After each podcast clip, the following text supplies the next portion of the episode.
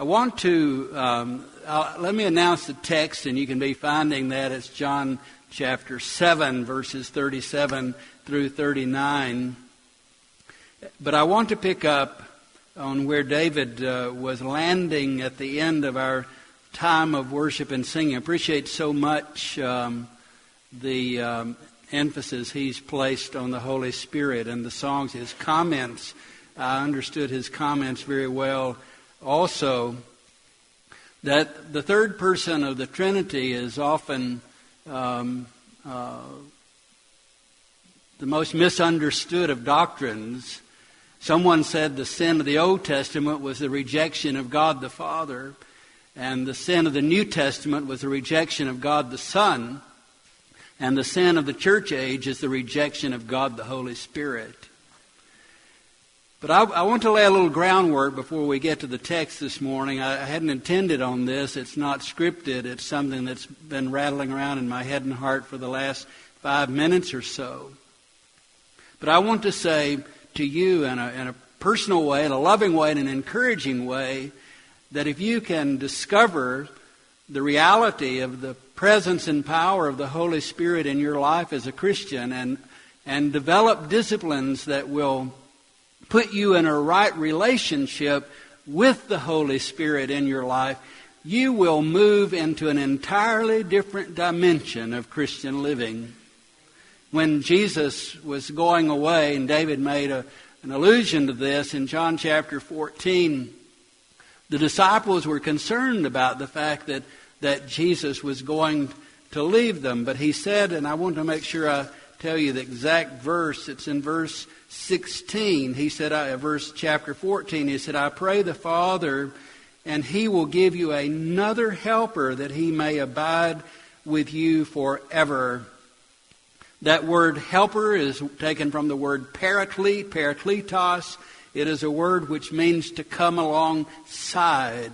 It is a word which even carries and conveys the idea of a railing on a staircasing uh, that you put your hand on and grip for security and safety as you're navigating up and down steep steps. One who has come alongside. I'm looking at the New King James Version. I'm not sure how other newer translations may have uh, what they've done with verse 16. That's one of the challenges today with the, such a proliferation of translations. I'm not always sure that we're on the same page. Uh, but in verse 16 of John 14, Jesus said, He will give you a, another comforter. That word another in the original language is a word which literally means my other self, one of the same kind. Jesus was saying, Jesus was saying to his disciples, when I'm going away, when I ascend into heaven, I'm not going to leave you without a paraclete, without a helper, without someone to come alongside you, without an enabler. I'm going to send my other self. And the other self of Jesus is the Holy Spirit. The Holy Spirit is the personality of Jesus, the power of Jesus. This is why the apostle Paul in Galatians 2:20 with that capstone verse out of that uh, epistle said, I am crucified with Christ. Nevertheless, he said, I live, yet not I, but, what did he say? Christ lives in me.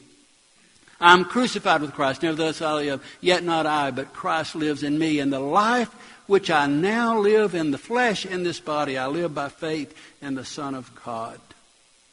Christ in you. That's a, that's a wonderful thing, and I, as I have planned and feel prompted to, preach on the Holy Spirit this morning from John 7, uh, David has laid a wonderful runway for that sermon. And some of you are saying, Yes, I wish you'd hurry up and get off the runway and get on with the sermon. Well, here we go. Look at John 7 and verse 37. This is a powerful passage. It's a very familiar passage, but I want to dive into it this morning in a, in a way that I pray God will use to encourage you and me. On the last day, that great day of the feast, Jesus stood. That's a significant word in that verse. Jesus stood and cried out, saying, If anyone thirst, let him come to me and drink. He who believes in me, as the scripture has said, out of his heart, out of his innermost being, will flow rivers of living water. Pause for a moment and say, What on earth did he mean? Well, John knew we would ask that question, so he wrote verse 39. But this he spoke concerning the Spirit, whom those believing in him would receive. For the Holy Spirit was not yet given because Jesus was not yet glorified. But this he spoke of the Holy Spirit, whom those believing in him would receive. Father, bless the reading and the preaching of your word to bless the hearts of the people and to glorify the name of Jesus. In Christ's name we pray. Amen. I wonder I wonder if I'm the only person sometimes that have some of the feelings and concerns and challenges that I tend to preach about. Sometimes when I'm preaching along the lines of a comment I'm about to make, I look into the faces of the audience and I'm thinking, well, they don't understand. They're not struggling with this. It's not a problem for them.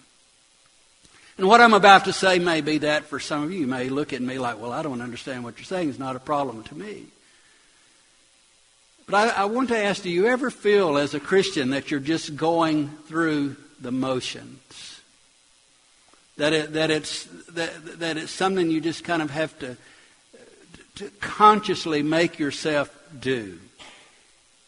Like getting up, coming to church, going to Sunday school, being in a worship service, serving through the various ministries of the church.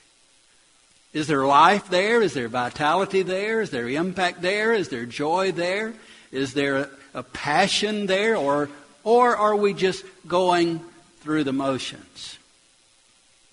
I've had periods of time in my own life that I have felt that I've just gone, was going through, have, had gone through the motions. I, I'll tell you when that happens, it, it's, it, it's an exhausting thing, isn't it? It's an exhausting thing. It doesn't have the joy that should accompany worship. It doesn't have the joy that should accompany serving God. It doesn't have the joy that should come and accompany with just living day by day for Jesus. It becomes more of a drudgery, just a going through the motions. Now, I may be missing the target altogether here this morning, but I can tell you I've preached in places and I've preached in my own heart to this very point that I'm making. And when I run into it, when I, when I experience it and when I see it, it's typically because there has become a disconnect with the power source in the life there has become a disconnect. You see, when Jesus made that promise that I was opening with, I, I will send my other self. I will send another comforter, and he will come with you, and he will abide with you. He will be with you. And other places in the scripture said he will never leave you nor forsake you. He is there all the time.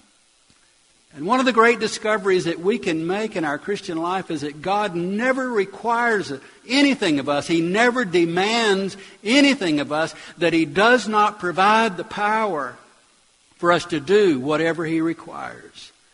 God doesn't, God doesn't expect you and me to live the Christian life apart from His divine enabling. God does not expect us to do the work of the kingdom apart from His divine enabling. When you stop and look at every aspect of the Christian life, you could name one to me this morning, and it will fall under this statement. Anything that God requires of you and me is an impossible task. An impossible task apart from the fact that God Himself enables us to do what He has told us to do. And I see Christians all along the way who are dog tired, weary of trying to be a good Christian. I don't know if I did it here before, if I've done it here before, if I've asked this question, but I have along the way over the years just, just stop and say, how many of you are trying, trying really hard? You're giving it your best. You're trying hard to be a good Christian. Well, that seemed like a trick question, but I, I discovered that the first time I ever did it because hands went up everywhere. Yes, I'm trying. They didn't know the follow up that I had coming. It was a little bit embarrassing. I'm glad no hands were raised here this morning. Are you really trying hard, hard, giving it your best shot to be a good Christian? And we say most of the time, yes, I am. Well, my response to that is stop it. Because the reality is you can't. You can't. Just let Jesus be Jesus in you. That's that Galatians 2:20 to a little tune. Jesus be Jesus in me, no longer me, but the resurrection power fill me this hour. Jesus be Jesus in me. Our only hope is Christ in us. But back to John 37. I went back to the runway for a moment. I hadn't gotten off the ground yet. So here we go. Why did Jesus say this? Why, why, did, why are these verses here? Why is this whole statement here? The context amplifies loudly the very reason this statement was made. Verse 37 On the last day, that great day of the feast, Jesus stood and he cried out. Now, this is, a, this is an annual event, the Feast of Tabernacles. Over a million Jews have come to the city of Jerusalem for a time of remembrance of their wilderness wandering and of thanksgiving for God's great provision during that time. They build booths of and little lean-to huts is a better way for you to envision this. And they put the palm branches and they leave their homes and they actually go out and sleep under the stars, as it were. They go back to that nomadic lifestyle that they had when they were in the wilderness. And all of this they're doing as a, an annual remembrance of that wilderness trek and God's deliverance and His provision. One of the things that occurred in this event was the, the priest leading a great parade of people down the street from the temple all the way to the pool of Siloam.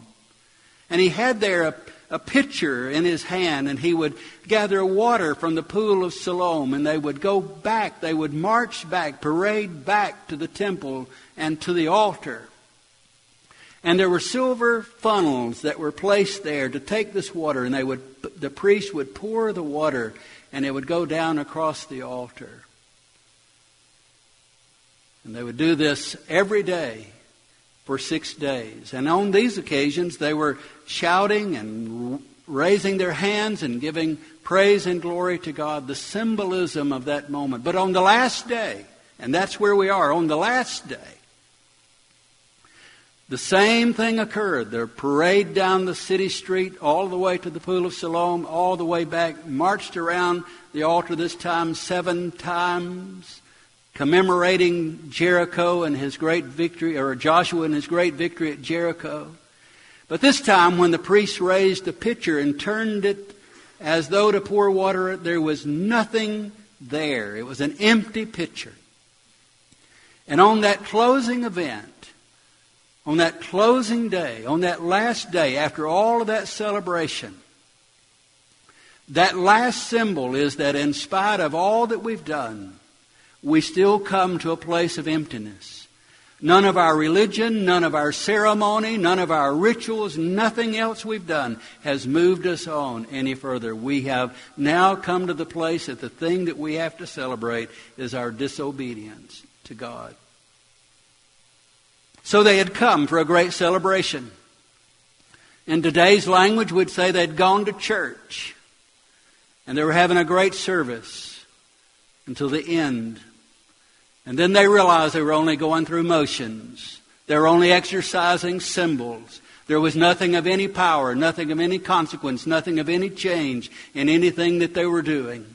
They had come for a great event, but on the last day, they're going home empty, as empty as the first day. Going home without any transformation, without any change, without any blessing, without anything being different. And I can tell you, ladies and gentlemen, across America this morning, there will be thousands of people attending church and thousands of people leaving church with no change. They'll go right back home the same way they were when they came. Just as empty, just as thirsty, just as lonely, just as hopeless. Because they have not yet moved beyond the fact that this is not just a ritual, it's not just a ceremony, it's not just going through motions, it is an encounter with a living God. And it is to bring about change and transformation in our lives. I was a pastor for a long time, most of you know that. And I'll tell you, one of the deep burdens that I still carry as I reflect back over the years that I served as a pastor was standing as I would do Sunday by Sunday before the congregation I was serving, and I would see a remnant of folks who were getting it. They were hungry for the things of God. They wanted to be discipled and mentored. They wanted to learn. They wanted to grow. They wanted to go. There was a hunger for the things of God. And then I would see another group, still part of the same fellowship, good folks there every Sunday that came in, sung the hymns, gave the offering, enjoyed the fellowship, and went back home in the same condition they were in when they came. You say, well, what's so bad about that? Just kind of going through, you know, no, no big deal. Well, it wouldn't be such a big deal if there wasn't a divine expectancy of you and me by our Heavenly Father to be constantly in the process of transformation into the likeness of His Son, Jesus Christ. You see, there's no stopping place. There's no, there's no coasting place in the Christian life. There's no, let's just get comfortable and take it easy from here on out. There's no place like that in the Christian life. The Christian life is in constant motion, and it should be in constant motion forward.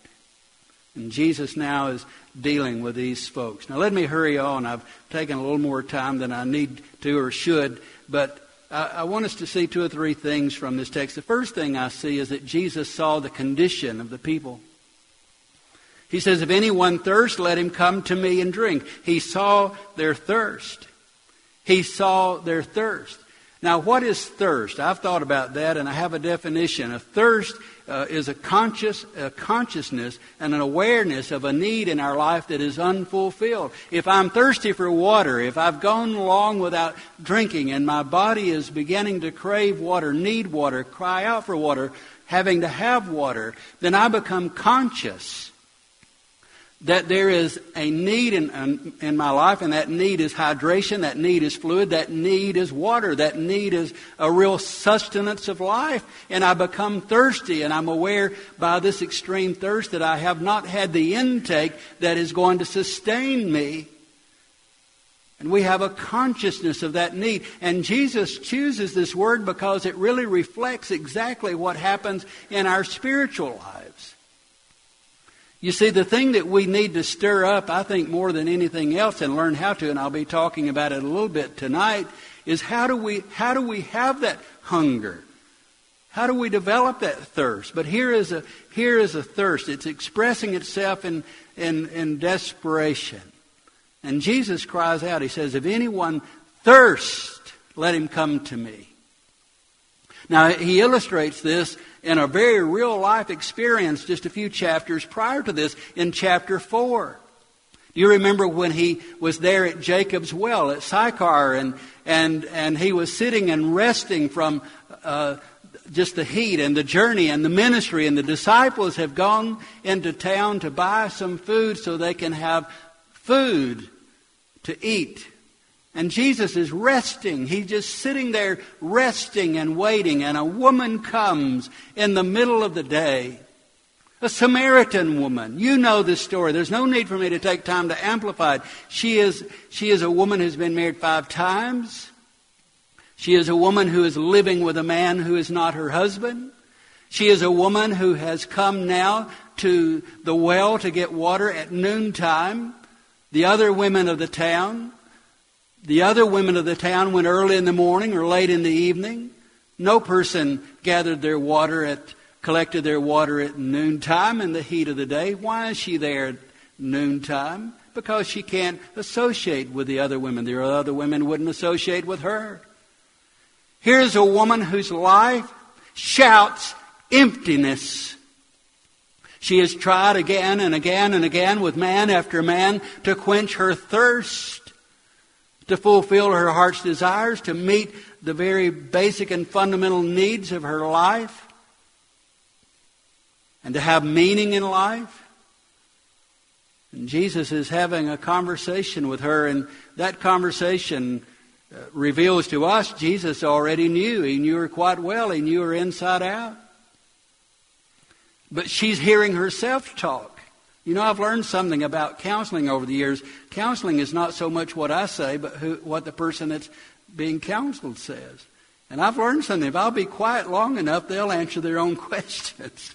you know, they get at it pretty soon.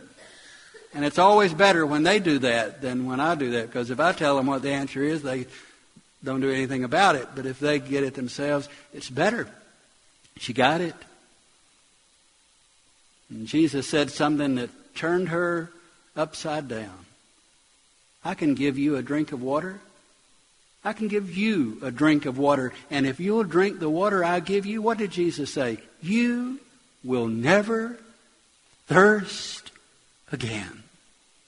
That is a powerful statement. That's a powerful statement. You will never thirst again. It will quench every, your deepest longings, the deepest desires of your life can be satisfied in Christ alone.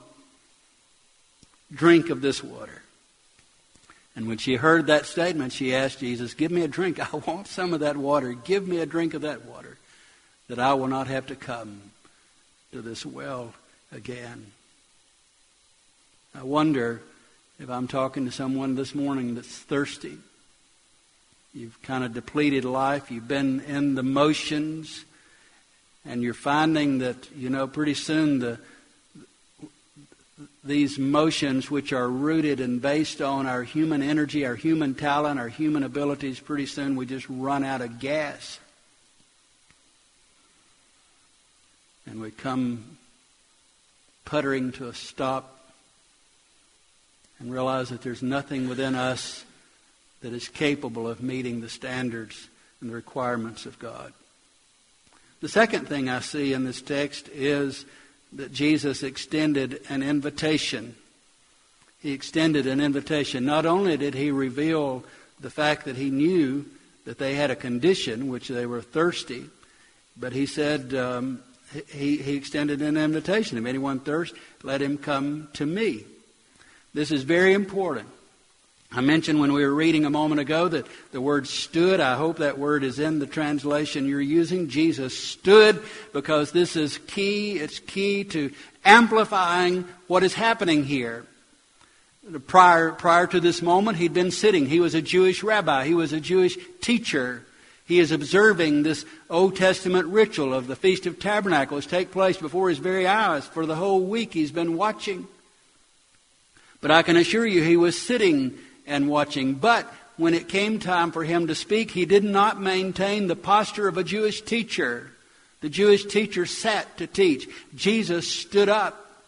Why did he stand up? I think to amplify the, the, the, the, power behind what he was going to say because for someone to stand and to speak as Jesus was doing, that was, that was a, a, a replication of a, an imperial messenger, an ambassador, representing a king or a governor, standing and giving an official announcement, representing the one who has all authority.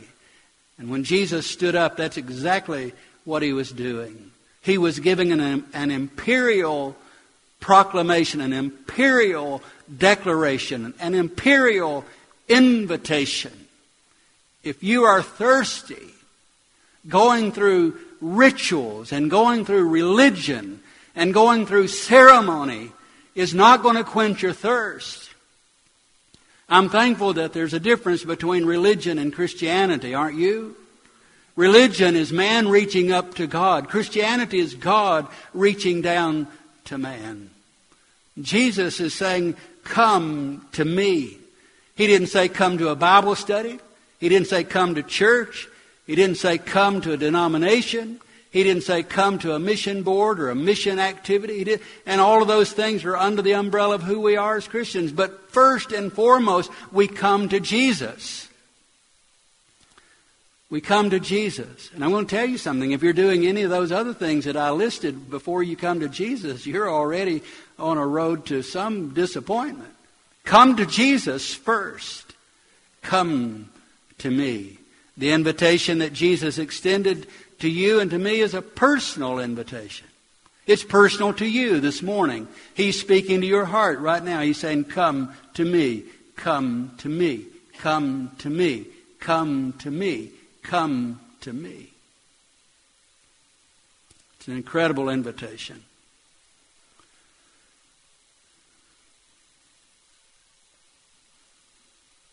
I don't know why we have to try coming to so many other things before we come to the one who really matters. Come to me. You say, is it that simple? Yes, it's that simple. It's that simple. Come to me and drink. And out of your heart, out of your innermost being, will flow rivers of living water. Jesus made this promise rivers of living water. Now, I'm telling you, that's pretty powerful. That's pretty powerful. Rivers of living water. He didn't say a triblet. He didn't say a creek. He didn't say a brook. He didn't say a stream. He said a river I was born, spent many years in Gadsden, lived two blocks from the Coosa River for 10 years. And I can tell you for sure he wasn't talking about the Coosa. And though the mighty Mississippi is one of the great rivers in the world, it wasn't the mighty Mississippi or the Tennessee or the Mississippi. Rivers of living water. I want you in your imagination just to follow me for these next couple of minutes as I land back on the runway here in just a minute or two. Would you travel with me in your imagination to South America and let's go right up on the pinnacle, way up on the snow cap of the Andes Mountains. Let's walk around a moment. The frozen ground beneath our feet is crunching. Here and there we see little just little streams the size of my finger, little streams of water coming up through that ice and flowing downward, down the hill. And here another and another and another. As high up as you can go in the Andes, here that water comes. But those little streams of water began to merge. They began to merge. And they form a larger stream that forms a larger stream that forms a larger stream. For 3,600 miles, this stream travels. At one point in that journey, it becomes the Amazon River. And do you know that the Amazon River, the most powerful river, flows down that mountain and along the, the, the baseland into the ocean? Did you know that the, that the Amazon River has so much power and so much force that when it reaches the inlet to the ocean and hits that salt water, that 1.4 million gallons of water per second are thrust into the ocean. That thrust and power is so great that from the mouth of the Amazon, 60 miles out into the ocean is fresh water. Not salt water, but fresh water. I don't know about you, but that's a pretty powerful river. Well, that's in my mind as an image when Jesus said, Come to me and drink, and out of your innermost being will flow rivers of living water. I need that. Ezekiel's river in chapter 47, you remember he saw a man with a line in his hand measuring a little stream that began at the throne and moved out across the desert and a line in his hand. Ezekiel said, When I went to the first place that he stopped with a measuring line, I stepped into the water and it was ankle deep. He said, Then I moved to where he stopped with a measuring line the second time and it was knee deep. He said, I went to the next point of measurement, and it was waist deep. He said, When I went again, the water was over my head, a river that I could swim in. But what Ezekiel said about his river was that it was in the desert. But he said everywhere that river flowed, everywhere it flowed, vegetation began to rise. And now the river's surrounded with lush vegetation. Animals that were not there are there now. Fish where there'd been sand on the desert ground, now there's a river filled with fish, filled with life. What's Ezekiel saying? He is saying that when the river of God flows even into the death of a desert, that life, life comes from that river force. I think Jesus is saying the same thing to you and me. If any man thirst, let him come unto me and drink, and out of his innermost being will flow rivers of living water. Amen? I pray the Holy Spirit is finding that place in each of our lives this morning. Let's stand for prayer and preparation for our song of response. Heavenly Father, I thank you for the marvelous listening attentiveness of this congregation this morning. And I pray, Lord, that if your word has spoken to one person who should come and declare in a public way what you've said and done in his or her life, that that person would come. Lord, if there's one here who is not a Christian, who has never received, even the first time, come to faith in you to receive the Holy Spirit. I pray that person would come to Christ today, place their faith and trust in Him, and receive this free gift of the presence and power of the Holy Spirit living in them. Bless each of us as we wait before you. Father, I'm aware that each of us are under the verdict of your word this morning. May we have the wisdom to respond obediently. In Jesus' name we pray. Amen.